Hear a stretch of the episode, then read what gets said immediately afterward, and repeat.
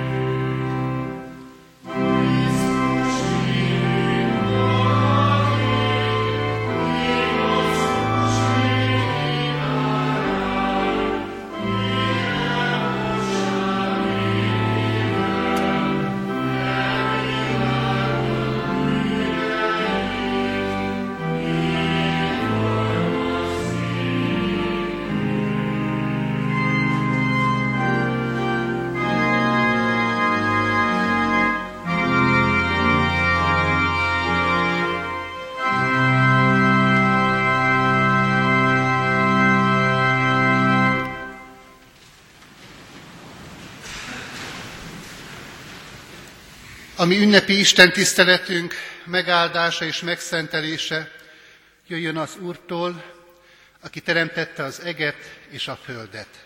Amen. Imádkozzunk.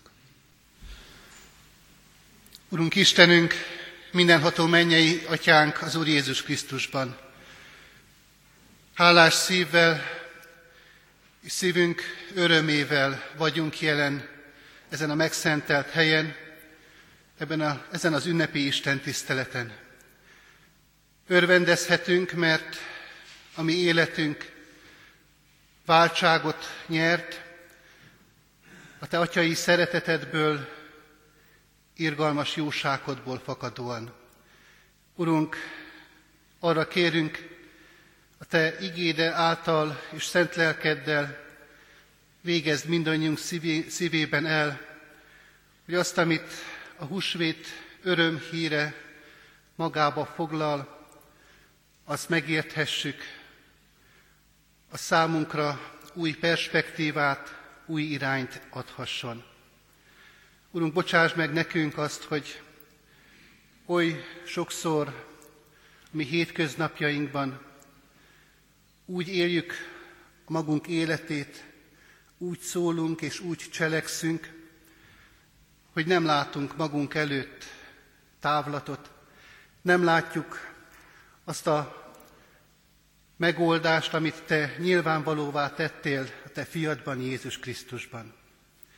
Először is a mi bűneink bocsánatát készítetted el számunkra.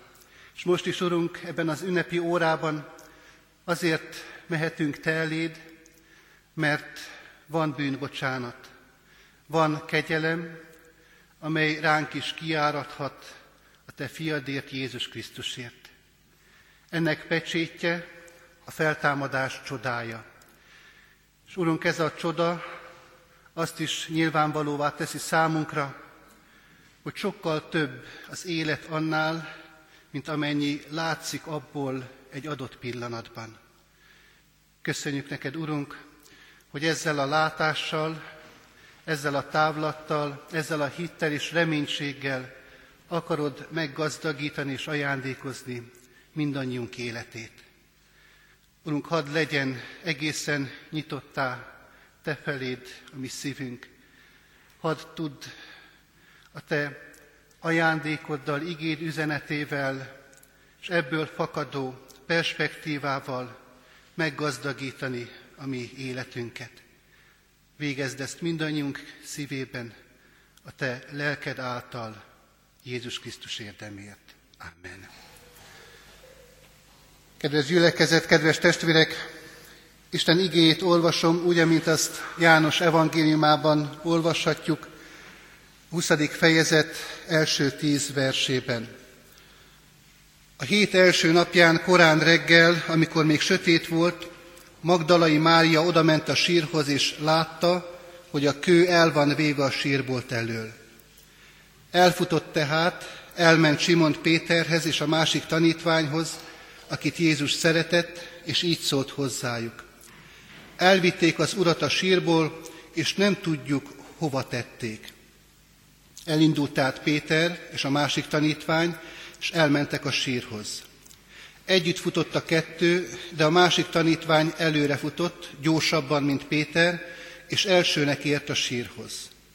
Előrehajolt, és látta, hogy ott fekszenek a lepedők, de mégsem ment be.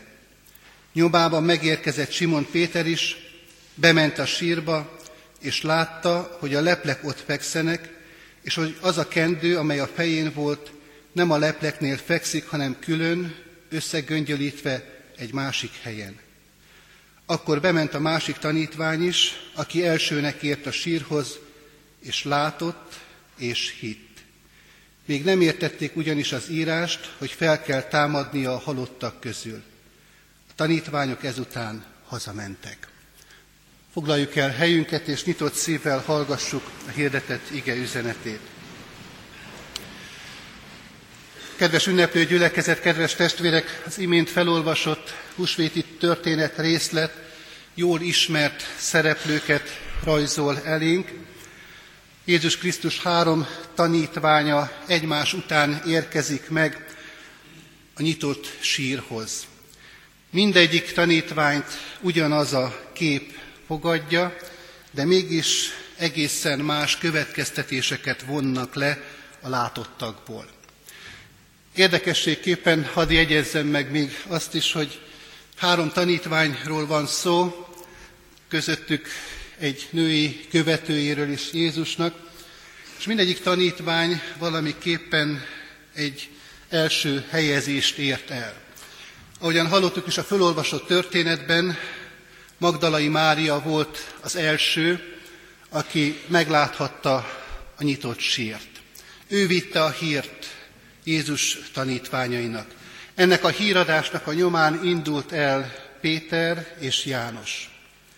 János volt az első, aki megérkezett a híradás alapján a nyitott sírhoz. És ez teljesen érthető, hiszen ő volt a legfiatalabb a tanítványok között, és nyilván gyorsabban tudott futni, mint Péter, aki nála idősebb volt. De mégis milyen érdekes, János nem megy be a nyitott sírba, hanem megáll a sír bejáratánál, bevárja a lemaradt Pétert, és előre engedi őt. Ő lesz az első, aki belép az üres sírba. 3 első helyezetről olvasunk itt ebben a történetben. Mind a 3-an valamiképpen szembesülnek a húsvéti esemény ezen mozzanatával, de mégis egészen másképp látják és értelmezik ezeket a látottakat és tapasztalt tényeket. Magdalai Mária elkeserítőnek látja mindazt, ami ott fogadja őt. Ő egyből a legrosszabbra gondolt. Hallottuk is a felolvasott történetben, azt gondolja, hogy ellopták a mester testét.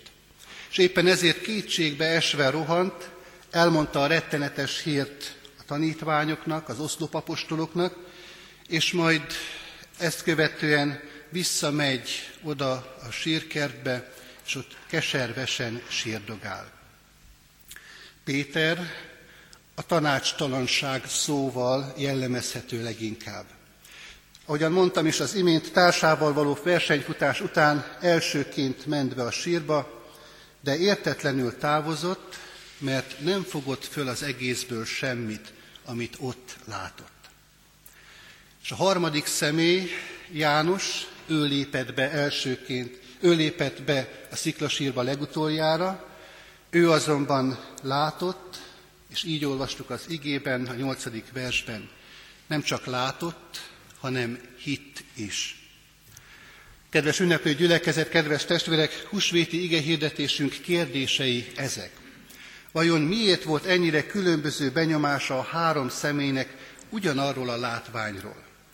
Mi lehetett az oka annak, hogy mind 3 személy nézett, de csak egy látott igazán 3 közül?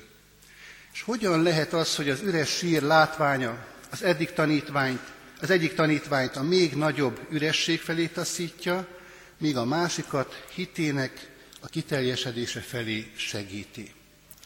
Nos hát ezekre a kérdésekre keresve a felolvasott ige alapján a választ, első válaszunkat az eredeti szövegből nyerhetjük. János hitt, mert máshogy látott. Számos igemagyarázó felhívja a figyelmünket arra, hogy nézni szóra a Szentíró, János evangélista mindegyik személynél más-más kifejezést használt. Magdalai Mária csak egy külső látással szemlélte az eseményeket. Látott tisztán, de csak azokat a dolgokat látta, amelyek a szeme előtt voltak. Itt az eredeti görög szövegben a blepó kifejezés található. Látja az elhengerített követ, látja az üres sírkamrát, de ez a látás számára nem boldogító, nem örömteli, hanem épp ellenkezőleg kétségbeejtő. A következő személy, akinek kapcsán egy másik szó olvasható a felolvasott igerészben, Péter. Péter nézése az eredeti kifejezés szerint, ezt a szót olvashatjuk a görög nyelvű Bibliában, hogy teóreó. A teória kifejezésünk van ebből a görög szóból. Egyfajta szemlélődő, inkább merengő látás az, ami Pétert jellemzi ebben a helyzetben. És a 3.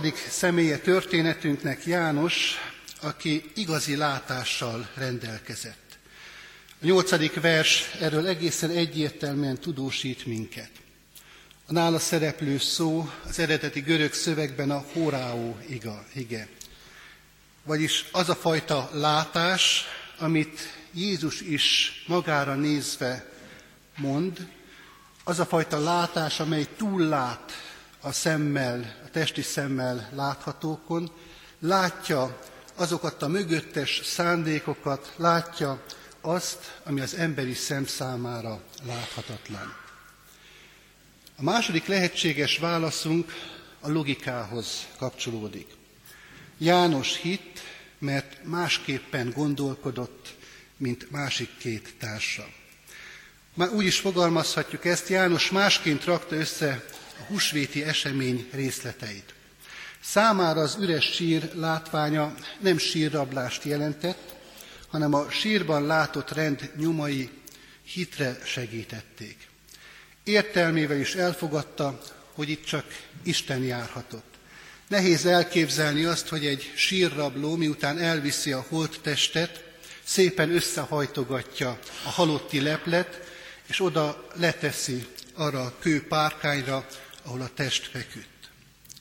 Ebből a rendezettségből János azt a következtetést vonja le, hogy itt Isten munkálkodott, hiszen Isten a rend istene.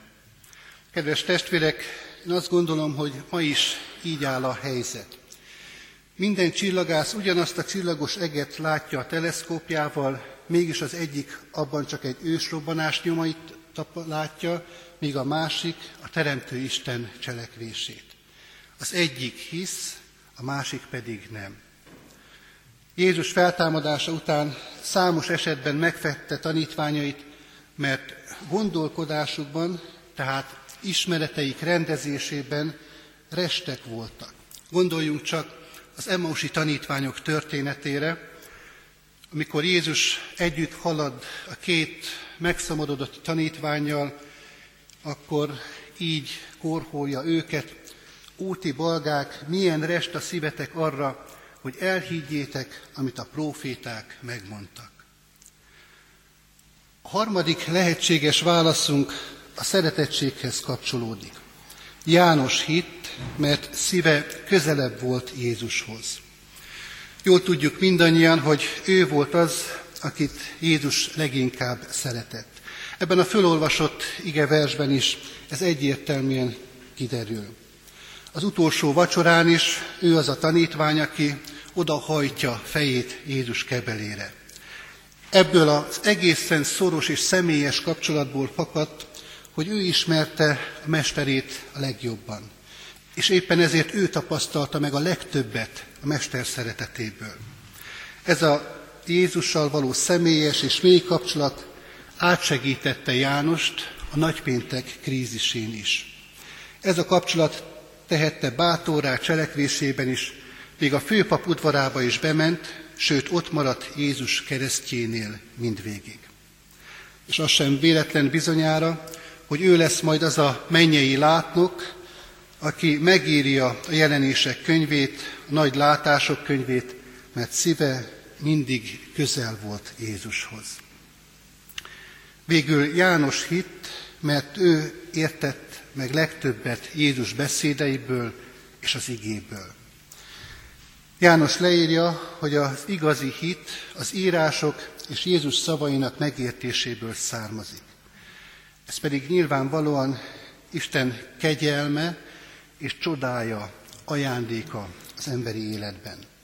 Nem véletlen, hogy János annyit beszél evangéliumában János szavairól. Ez az ige tisztít meg, ez a hallás és engedelmesség teszi Jézus tanítványát a feltámadás tanuljává. A sziklasír megnyílását tehát egy másik nagy csodának kellett követnie. És ez a csoda nem más volt, mint az, hogy megnyílt az ember értelme, megnyílt az ember szíve, hogy megértse az írásokat. János magatartása, János viselkedése, János szavai ezt támasztják alá. Kedves ünneplő gyülekezet, kedves testvérek, erre a hitre szeretne eljuttatni bennünket is Jézus ma. Mit tehetünk annak érdekében, hogy ez a hit legyen bennünk, és így legyen húsvéti ünnepünk? Minek is kell történnie bennünk, hogy kiüresedett, hitetlen és megtört szívünk meggyógyuljon, és kőkemény tények ellenére tudjunk hinni? Az első javaslatom arra nézve, hogy mit tegyünk: küzdjünk a hitbeli restség bűnével. Sajnos a hitetlenség lehúzó törvénye miatt hajlamosak vagyunk arra, hogy mindig a legrosszabbra gondoljunk. A felolvasott történetben Máriáról hallottunk, akiről ezt tudhattuk meg: a legrosszabbra gondolt. Ezért bizonyságtétel helyett csak félelmeit tudta megvallani a tanítványoknak. Úgy vélte, valahová elvitték a mestertestét. A hit nélkül élő szív sokat fél. A félelem pedig nem más, mint a rossz várása. A félelem nem más, mint a rosszban való hit. Pedig a hit még a nehéz helyzetben is hisz. Gondoljunk csak arra jól ismert ószövetségi történetre, amikor Izrael népe megérkezik az ígéret földjének határához, Mózes kiküld 12 kémet, 40 napig kémlenik, vizsgálják az ígéret földjét, majd visszatérnek, és beszámolnak mindarról, amit láttak és tapasztaltak. Jól ismerjük a történetet, mindannyian ugyanazt a földet látták, az ígéret földjét, mégis 10 nagyon megrémültek, és csak 2 hittek, Káleb és Józsué. Miért? Mert bennük más lélek volt, az Istentől kapott bátorság lelke, mert bennük élt Isten szövetségi ígérete és bátorító szava. Kedves testvérek, kedves ünneplő gyülekezet, vajon van-e bennünk kétségbejtő helyzeteink láttán élő hit? Vajon készek vagyunk-e szemgyógyító írt, bűnbocsánatot és mindenek előtt szent lelket kérni, hogy hihessünk Jézus szavainak? 20. századi író, az osztrák származású Franz Werfel beszélt a modern ember metafizikai elbutulásáról, ami azt jelenti, hogy a modern ember már nem tud imádkozni, mert a hitbeli resség bűnébe került. Kedves testvérek, jó látni, hogy a Mester Magdalai Máriát sem hagyja egyedül kétségei közepette verködni. Először megkérdezte tőle, hogy miért sír, olvashatjuk a húsvéti történet folytatásaként. Majd nevén szólítja őt. És itt történik egy nagyon fontos, alapvető és döntő változás. Ez a nevén szólítás, ez a személyes szó meghallása Máriában egy folyamatot indít el. S ha bár ez a név, a Mária név, ezt jelenti, hogy keserűség, mégis Jézus megszólításának hatására átjárja ennek az asszonynak a szívét, ez a biztató szó, a feltámadott élő Krisztus megszólítása, és egyszer csak belső bizonyosság, igazi öröm és hatalmas lendület születik ebben a szívben. És kész menni a tanítványokhoz, és örömmel hirdetni, hogy találkozott az élő, feltámadott Krisztussal. A másik fontos dolog, amit szem előtt kell tartanunk annak érdekében, hogy élő húsvéti hitünk legyen, hogy higgyünk az írásban. Sajnos gyakran szelektív, tehát válogatós módon hiszünk. Istennek elő szeretnénk írni, miben és hogyan akarunk hinni. Ilyen volt például Péternek és Tamásnak is a hite. Péter legszívesebben törölte volna Jézus életéből az egész kereszteseményt. Jól ismerjük mindannyian azt a párbeszédet Jézus és Péter között, amely még Jézus keresztre feszítése előtt történt, mikor Jézus arról beszélt tanítványainak, hogy majd őt elfogják, megcsúfolják, megkínozzák és keresztre feszítik. Mentsen, Uram, Isten téged ettől, mondja Péter. Az ő hite kizárta annak lehetőségét, amit Jézus Krisztus világossá tett. Tamás pedig a feltámadást tartotta elfogadhatatlannak. Előírta, hogy mit és milyen körülmények között hajlandó elhinni. Ismerjük jól szintén ennek az evangélium résznek, amelynek most az első verseit olvastam föl, a folytatását, ami majd egy húsvét után 8. napon történt eseményt rögzít. Azt mondja Tamás a tanítványoknak, akik elmondják nagy örömmel, hogy találkoztunk a feltámadott élő Krisztussal, hiszek, ha majd ujjammal megérinthetem a sebeit. Megszabja azt, hogy mikor hisz. Kedves testvérek, emberi előírásaink helyett inkább kérjük az írások megértésének az ajándékát.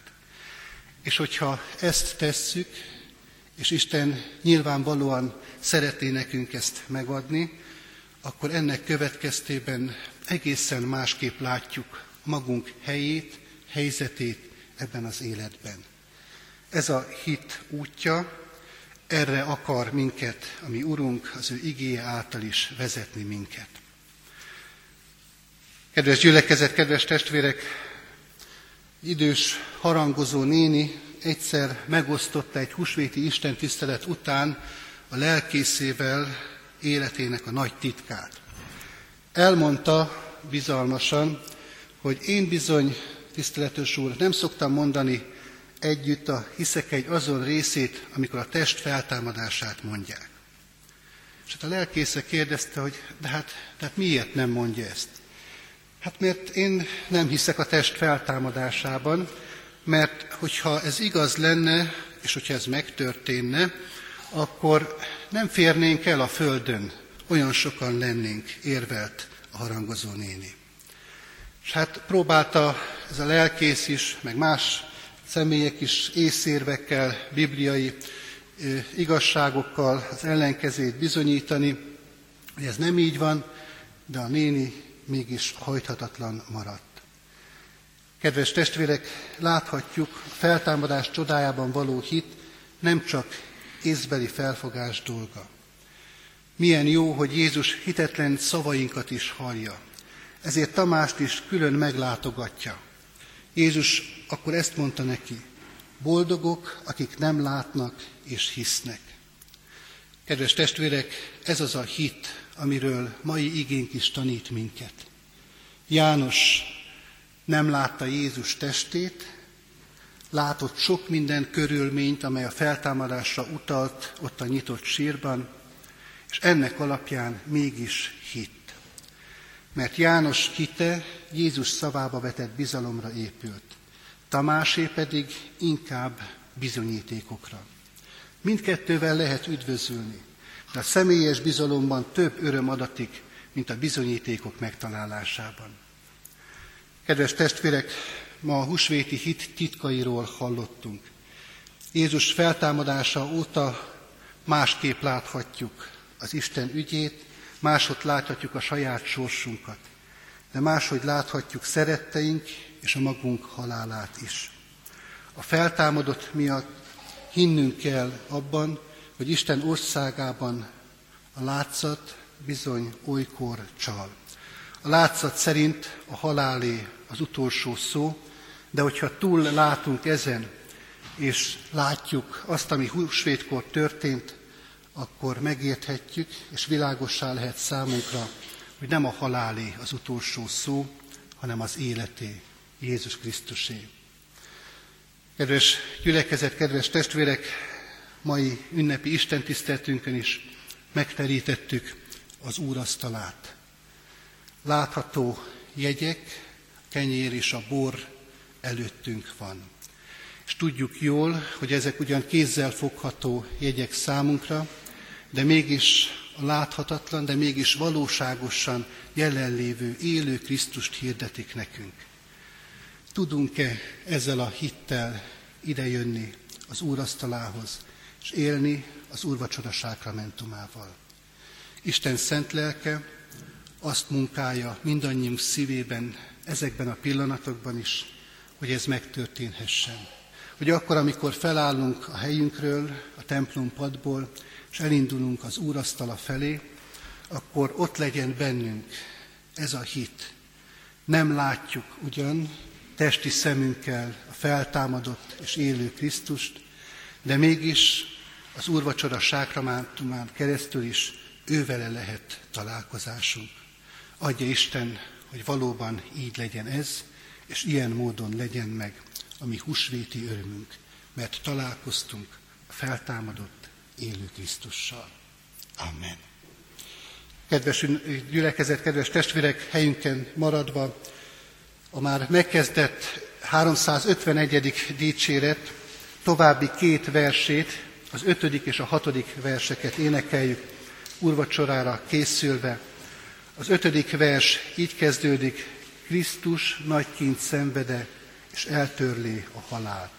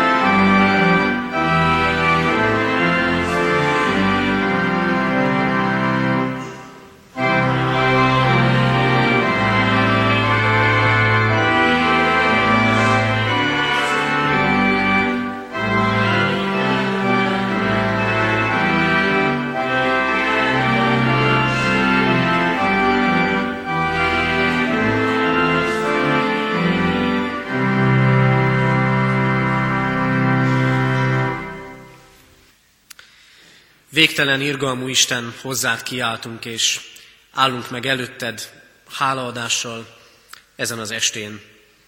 Áldunk téged, Urunk, hogy jól lehet, Krisztus feltámadása évezredekkel ezelőtt történt, mégis itt és most, a jelenben is személyes valóság lehet számunkra, hogy adhatsz nekünk olyan látást, amely nem csak a láthatókra néz, amely nem csak elméleteket gyárt, hanem amely lelki szemekkel meglátja a te kegyelmedet, annak végtelen nagyságát és annak személyes voltát a magunk életében.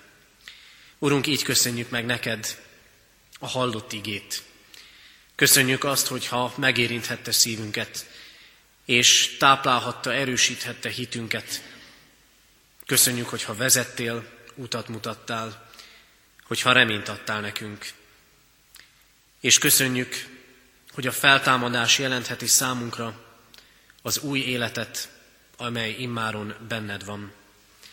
És hálásak vagyunk az úrvacsora közösségért, ahol mi a te vendégeid lehetünk.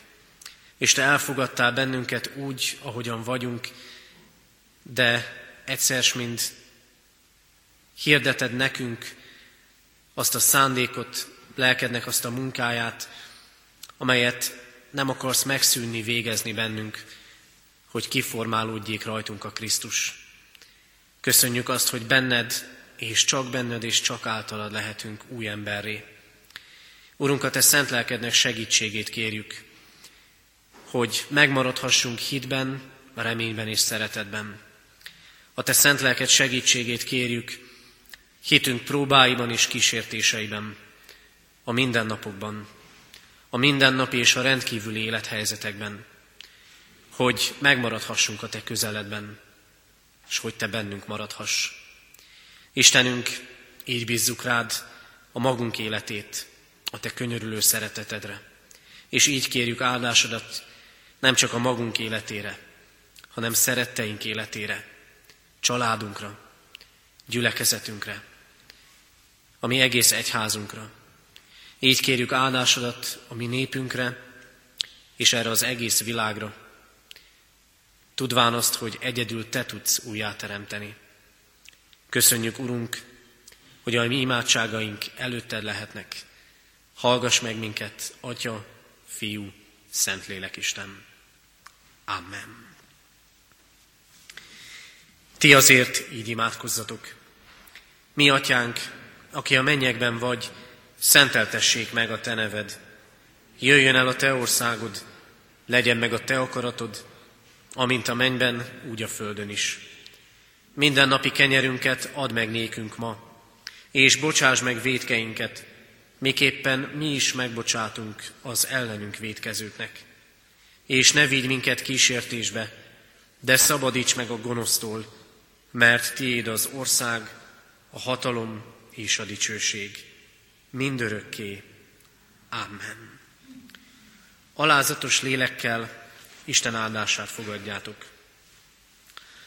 A békességnek Istene pedig, aki kihozta a halálból a juhok nagypásztorát, örök szövetség vére által, a mi Urunkat Jézust, tegyen készségessé titeket minden jóra, hogy cselekedjétek azt, ami kedves ő előtte, a Jézus Krisztus által, akinek dicsőség örökkön-örökké. Amen.